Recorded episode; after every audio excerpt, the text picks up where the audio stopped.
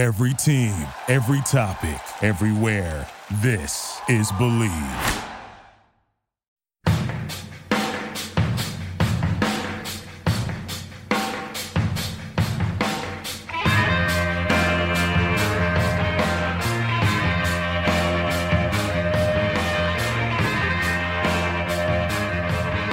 Hello and welcome to episode number 211 of the Draft Analysts, presented by the Bleav Sports Podcast Network. Do you believe? I'm your host, Chris Tripodi, and with me, as always, is Tony Pauline. And we're back this week to go over what we saw in week 10 and look ahead to week 11 on the college football schedule.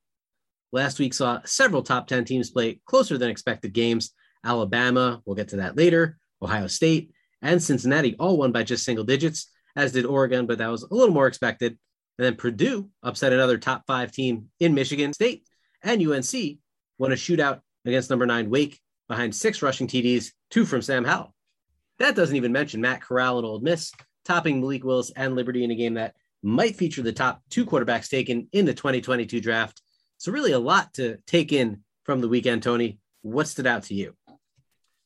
I think that uh, number one, Cincinnati is not playing their best football at the worst time.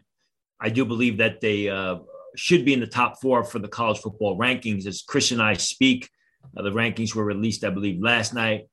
Once again, Cincinnati Bearcats are on the outside looking in at number five. I do find it kind of suspicious that Ohio State, who has one loss, and Ohio State is in sort of a similar situation that uh, that Cincinnati is in that they can't put teams away. Had a very tough game against Nebraska is in that four spot. So, uh, I mean, weren't too many exciting games or games that should have been exciting this weekend. The Wake, the North Carolina game was uh, was a pretty good game, uh, but those college football rankings or college football playoff rankings uh, seem to be uh, interesting as we as weeks go by. And Oklahoma looks like they have no shot, despite the fact that they're nine and zero. Oh.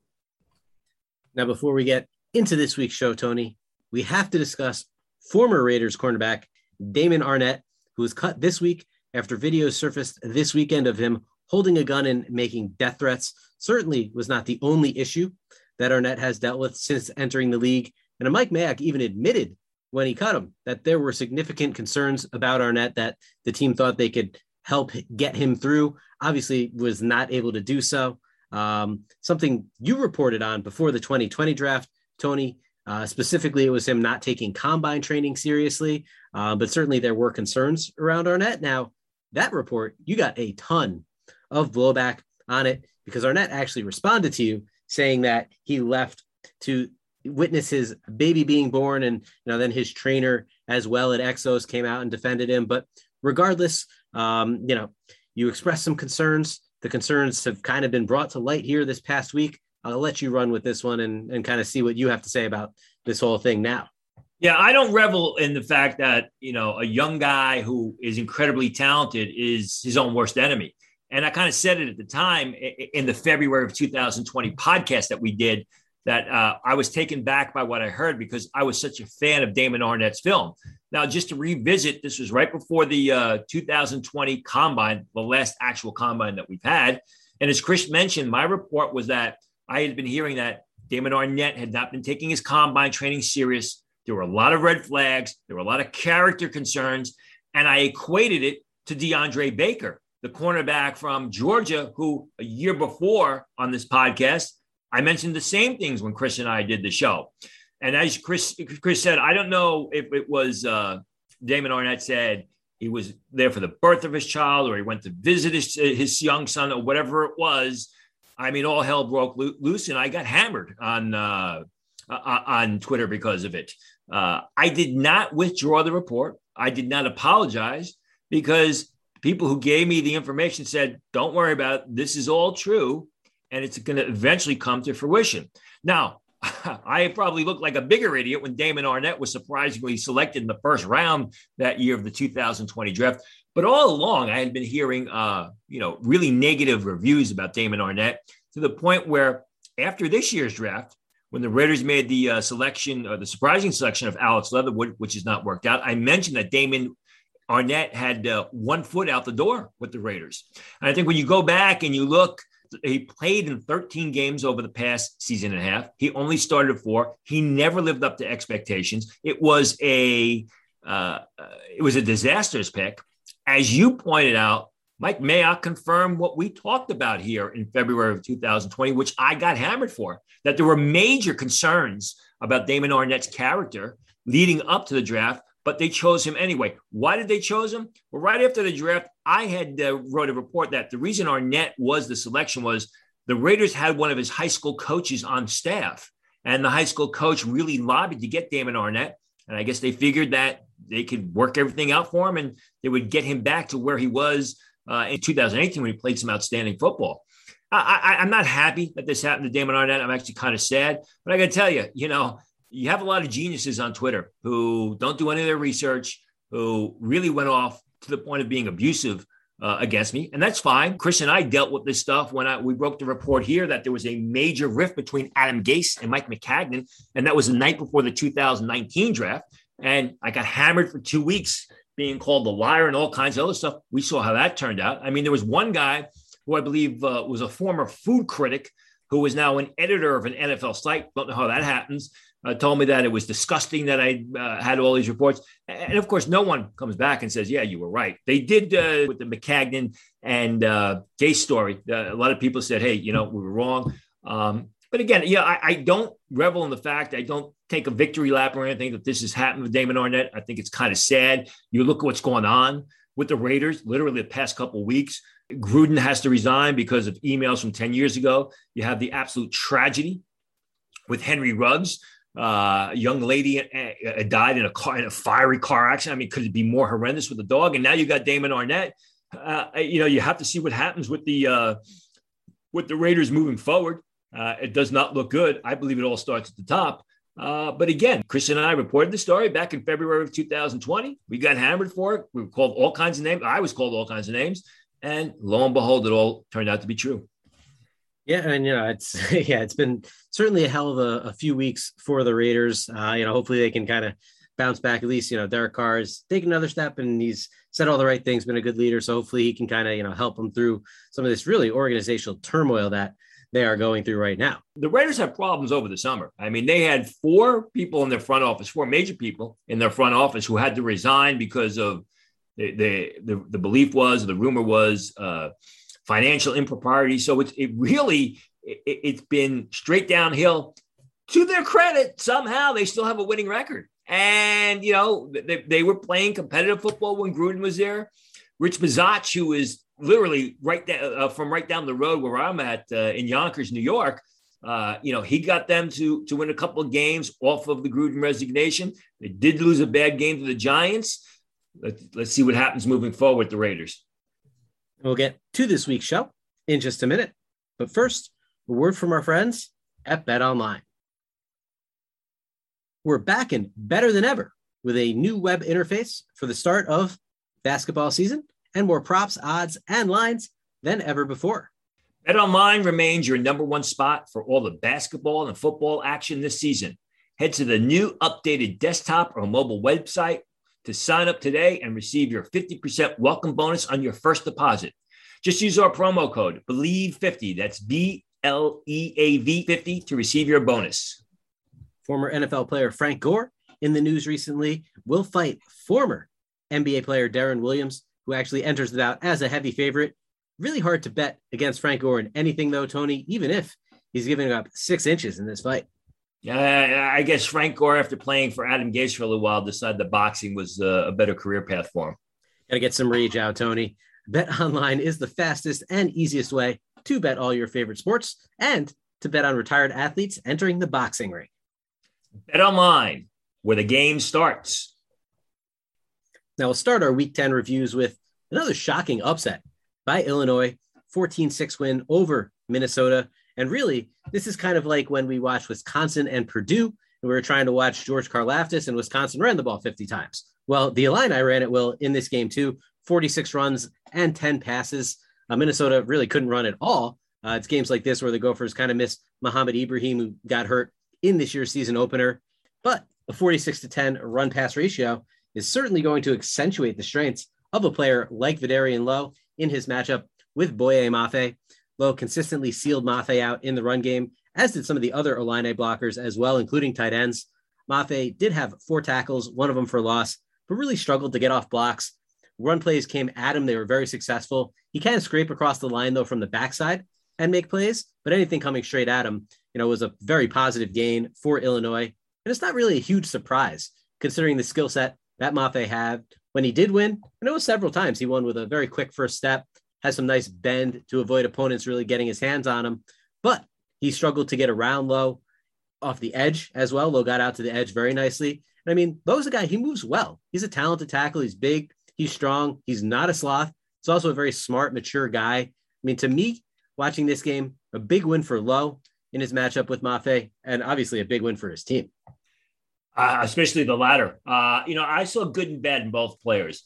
I think Lowe, I don't know he's going to be a tackle the next level. In fact, I moved him from tackle to my guard board. I think he's just a little bit overweight. I, I mean, he's strong. He, he moves relatively well, but he does struggle redirecting to linebackers at the next level. I like the way he uses angles. As you said, he's a smart blocker. He's got long arms, which he effectively uses. I think he's got to lose a little bit of weight, though. He's pushing 330 pounds. I think he's got to get down uh, to the 315, 320 mark. And I think he could potentially be a very good zone blocking guard if he does so. As far as Mafe is concerned, very athletic, very quick, could change direction, moves well around the field, good speed off the edge, showed a nice inside move, plays very hard on every snap, plays through the whistle. But he's sort of a, you know, he's sort of what we used to call a tweener. I mean, he's a linebacker sized defensive end who can't get off blocks once opponents get their hands on him. Still, you know, the way he plays and the intensity and the athleticism, I think you're looking at a, and he's also a smart guy as well. I think you're looking at a three, four outside linebacker, maybe a situational pass rusher who's going to be a day three pick like Verdanielo. Now, over in the Big 12, TCU top Baylor 30 to 28, despite the best efforts of Bears wide receiver Tyquan Thornton, five catches, 121 yards, and two touchdowns on the day, had an early score against Tre'Vius Hodges Tomlinson in the matchup that we wanted to see in this game. And now Hodges Tomlinson really just couldn't stay with Thornton across the field on that play and a couple others as well. He's too small to really play the ball when he's got loose coverage like that, especially on a taller receiver like Thornton. But later in the game, Hodges Tomlinson did create a turnover with a nice play, saw the ball in the air, tracked it nicely, turned around, timed it well, knowing that he was going to play Thornton's hands when he reached for the ball, knocked the ball up in the air, broke up the pass, and had a teammate intercept it in the end zone. So definitely a very nice play there for Hodges Tomlinson. Thornton, though, I mean, really showed a lot in this game. Separated well from Hodges Tomlinson and really anybody else who was trying to cover him. Tacks the ball in the air, adjusts well to errant throws, has strong hands. His teammate, though, who we also discussed in the preview, RJ Sneed, really a ghost in this one. Two catches, eight yards. Really was the Tyquan Thornton show, despite the loss for Baylor. What you see in this matchup, Tony? Yeah, Thornton was terrific. I mean, he's a long receiver with decent speed, and he showed very consistent hands. I mean, graded primarily as a priority free agent uh, coming into the season, looked like a definite draft pick. The way he played, everyone knew the ball was going to him, and they couldn't stop him from catching the ball. and really, uh, th- this was a motivated TCU team, uh, and Thornton was consistently productive throughout the game. I was a little bit disappointed in Hodges Tomlinson. You mentioned the one turnover he had, but for the most part, he just looked like he was late reacting. Obviously, we talked about the fact that he's not a big guy and he's going to be overmatched by the taller or bigger receivers. I think that happened. I just, he looked like he was playing back on his heels on a TCU team that was very motivated in a game, or the first game, I should say, after Gary Patterson had left the uh, program. Now, heading over to the SEC for our final two reviews from week 10. The first will break down Arkansas's 31 28 win over Mississippi State. Now, two matchups we watched, one on each side of the ball. And we'll start here with wide receiver Treylon Burks for Arkansas against Martin Emerson, cornerback for Mississippi State. Really nice game for Burks in this one. Six catches, 82 yards, and a touchdown. Rushed three times for 39 yards. I mean, the yard after catch ability, just his YAC is really obvious. He's hard to bring down with the ball in his hands. We talked about on the preview. I mean, he is a big guy. Um, you know, he is, you could argue he's running back size. So, you know, he's a guy that once he has the ball in his hands, very effective after the catch. Mostly effective in this game, though, on slants and short passes. Did almost make a, a really nice catch for a touchdown early in the game. Just couldn't quite drag his foot. His knee was out of bounds, um, but he was on a deep route downfield in the end zone. Um, so he did show the ability to get downfield there, but otherwise, mostly short passes. Uh, did draw not one, but two pass interference penalties on Martin Emerson. One of those coming on the final drive and kind of kept the drive alive, led to a game winning touchdown for Arkansas. Really, overall, not a great game from Emerson. He had as many penalties in this one as he had solo tackles. I'd say Burks definitely got the best of them. Do you agree, Tony? Yeah, without a doubt. In fact, I'd say Burks is more almost move tight end size uh, versus running back size because he's got that sort of build. Now, you know, he's going to have to develop a route tree because he runs short slants. He runs uh, flag patterns. He runs nine uh, nine routes down the uh, sidelines, and he's able to beat the defenders. Uh, and you know, he's an athletic guy who catches the ball very well. He wins out on his athleticism. He wins out on his size. But as we've talked about time and time again, he's going to have to learn to run more routes and develop that route tree because he's going to have to separate through his routes, which he hasn't shown the ability to do. I do think that they're trying to run him more routes because in the earlier games, it was basically, you know, just head for the end zone, run as fast as you can, and we'll get the ball to you. And he did a great job of it. And now I see a little bit more uh, route running or, or route diversity, if you will, and, it's coming along. Emerson, he just can't handle speed. I mean, this is the second game that I've broken him down. Uh, the other one was Alabama. He was slipping and sliding, trying to stay with the Alabama receivers out of their breaks. Uh, he's a guy who I'm told is going to enter the draft. He thinks he's going to be an early pick. I think he's a day three pick. And I think with Emerson, you're really going to have to consider moving him inside the safety because he does not have the speed to play cornerback. Now, when Mississippi State had the ball, we were watching Arkansas defensive tackle John Ridgeway and Mississippi State right guard Cole Smith. They didn't really go head to head often, might not have even at all, really, maybe like one or two plays, because uh, Ridgeway mostly lined up over the center in the Razorbacks three man line. Did get a lot of push upfield. I mean, once he gets going, it's really hard to stop Ridgeway's momentum. He's got good hand moves to get free, extends well, and will just chuck blocks off of him. He uncovers, and then he's right there to make the tackle one or two yards downfield. He takes on double teams, doesn't quit on plays. Really impressive player, and he had a very good game in my eyes, even if the stat sheet only shows four tackles. But you can argue four tackles for a nose tackle is truly an outstanding game. Uh, Smith, on the other hand, did not impress, uh, whiffed on too many blocks, whether he was pulling out in motion, blocking in line, getting to the second level. I mean, really struggled to square up defenders when he was on the move trying to get up to linebackers. Didn't hold his blocks long enough either, and really didn't even have to face Ridgeway, as I mentioned in this one. So, you know, I found it to be a pretty disappointing performance from Smith both Razorback prospects that we were watching in this game seemed to outperform their Bulldogs counterparts. And, and frankly, that's probably a big reason why Arkansas won the game. Yeah, and Arkansas has been very competitive this year. Started off strong, lost a couple games, went for the uh, two points against Mississippi, ended up losing that game by one point because they couldn't make the two point conversion. Cole Smith, very disappointing this year. I mean, I thought I saw a lot of ability in him in, off the 2020 film when he was a third year sophomore. Has not improved at all. In fact, you could probably say he's regressed. He was uh, backup for the longest time. Conversely, John Ridgeway just continues to impress. I mean, Illinois State last year, and I, I watched him since he was a redshirt freshman at Illinois State, and he was a real good player on, on the Division One AA level. Goes to Arkansas, does not miss a beat. He's a big, strong, athletic lineman. I have him graded right now as the fourth round choice. I would not be surprised if he turns into a second day pick. He gets a Senior Bowl invite and he shows well in those one on ones. And I think he's going to show well because, you know, he's not one of these guys who just powers opponents' blockers off the line. He can do that, but he's also agile. He's also quick. He also uses his hands well. And again, I mean, Ridgeway has not skipped a beat. Remember, he played spring football for Illinois State last year transfers to uh, Arkansas, show, has shown great endurance considering he came off a full spring season, uh, shown outstanding impact.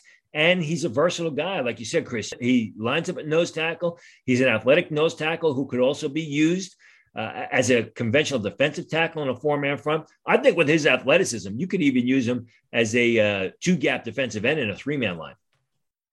Our final week 10 matchup, LSU kept the game pretty close against Alabama. Ended up losing 2014. They're up 7 0 for a long time in the first half.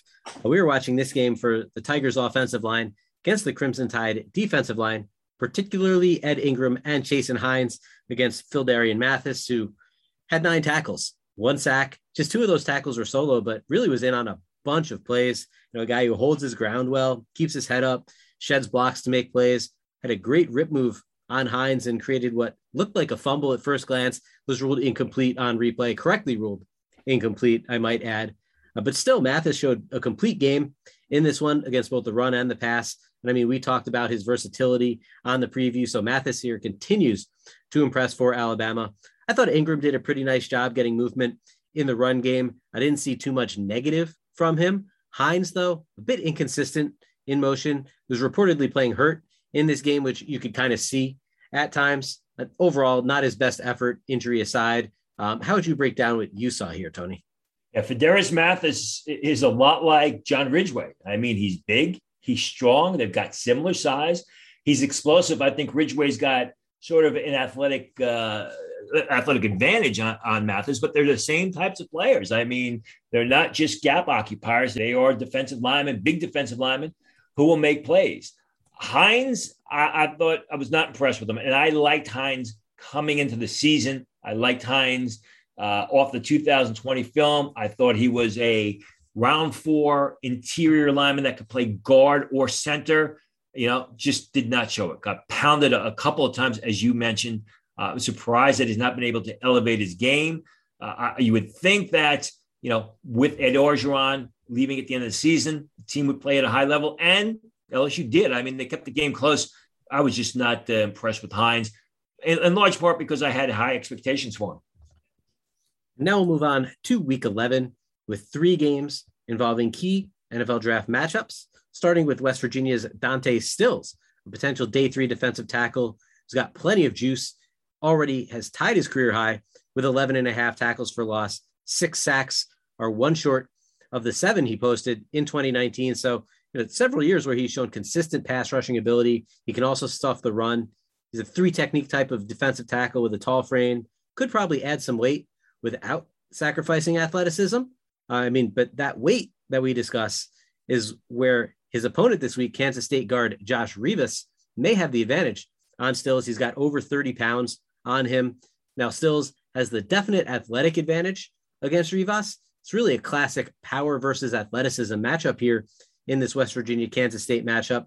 Although I would argue that Stills has better strength than Rivas does athletic ability. Yeah, without a doubt. I mean, Rivas is a tackle sized guard. He is a big hulking lineman who outpositions defenders. He engulfs them and smothers them from the action. Doesn't have the longest arms in the world, which is probably why he's going to uh, be stuck inside a guard. But he's solid. He's a good position blocker. And once he gets his hands on the opponent, game over. Now, Stills is very explosive. He's very quick.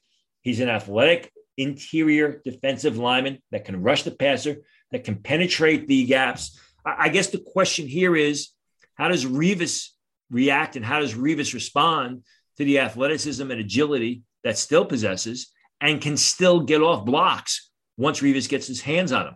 That's the big thing here because we have to see how the pros of each of these uh, players play against the cons of, of the downside of their games.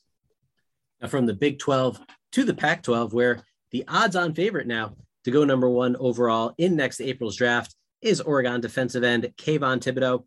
Will face a pair of interesting tackles at Washington State, left tackle Liam Ryan and right tackle Abraham Lucas.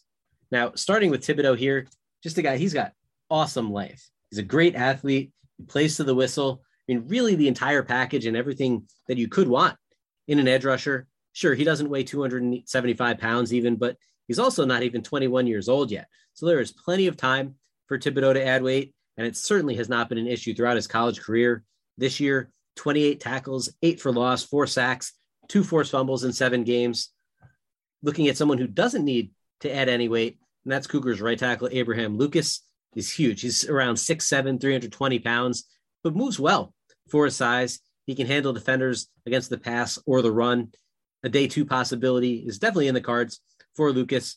He's certainly no Thibodeaux, but definitely has a chance to prove that he can hold his own against an elite edge rusher, which would certainly go a long way towards boosting his draft stock. And Liam Ryan has that same opportunity. He's a bit smaller than Lucas. He started off his career with the Cougars at guard when Andre Dillard manned the blind side. Then Dillard gets drafted by the Eagles in the first round a few years ago. Ryan gets moved out to left tackle. He's more of a day three prospect or a UDFA type, but another player, you know, again, an opportunity when you go up against an elite player like Kayvon Thibodeaux. Yeah, it's a mismatch, but you're also giving yourself an opportunity to prove that you can hang a little there. And, you know, certainly would only help his draft stock if he could show good things against Thibodeaux. Not just an elite player, an absolutely dominant player, dominant out of a three point stance, dominant standing over tackle, dominant up the field and off the edge, a guy who can make plays in backside pr- pursuit. And Thibodeaux plays with a nasty attitude. I mean, he really looks to attack opponents. Right now, he stands atop my draft board at Pro Football Network, far and away the number one prospect heading towards the uh, 2022 NFL draft. And there, I see absolutely no way anyone's going to overtake him for that number one spot. Love them coming into the season. Was hurt uh, in that Fresno State game when one of his teammates rolled up on his ankle. Did not play against Ohio State, which was kind of a bummer because I was at that game. But I mean, he's just come back. I mean, Thibodeaux probably could have sat out the season a la Penei Sewell last year and still be one of the first three players selected in next April's draft. But he comes back off the ankle injury and he's playing at a high level. Says a lot about him. As far as Washington State's concerned, I, I think Liam Ryan. I, I I think it's going to be a struggle for him to get uh, to get drafted. Uh, maybe he makes a name for himself this weekend against the Thibodeaux. I, I, think Thibodeaux will eat him alive. I do like Abraham Lucas a lot. Like you said, he's a tall, large, wide body blocker relatively athletic at the right tackle spot, moves his feet well, good body positioning, does a nice job in pass protection. I mean, I mean, Washington State for years, going back to um, when Mike Leach was the coach, they never use a tight end. So the tackles, it, it, the tackles got to st- stop the opponents, or, or the quarterback is uh, going to get eaten alive. So this is a, a huge test for both Washington State tackles. Now, sticking on the West Coast, Jayden Daniels and Arizona State got back on track last week with a 31 16 win over USC after two straight losses. Now, the Sun Devils travel to Washington in what should be a hotly contested game, should be a close one. Uh, Daniels started the season completing more passes this year. Um, you know, that was kind of a knock on him from years past. Completion percentage was hovering around 60%. Um, you know, accuracy was not really his strong point, but the arm is there, the athletic ability is there. Uh, he has struggled a bit, though, the past four games. So we'll see if he can bounce back in a matchup with a Husky secondary that's definitely talented. Uh, it's led by cornerback Trent McDuffie. He's got 20 tackles and three pass breakups this season. Got decent size.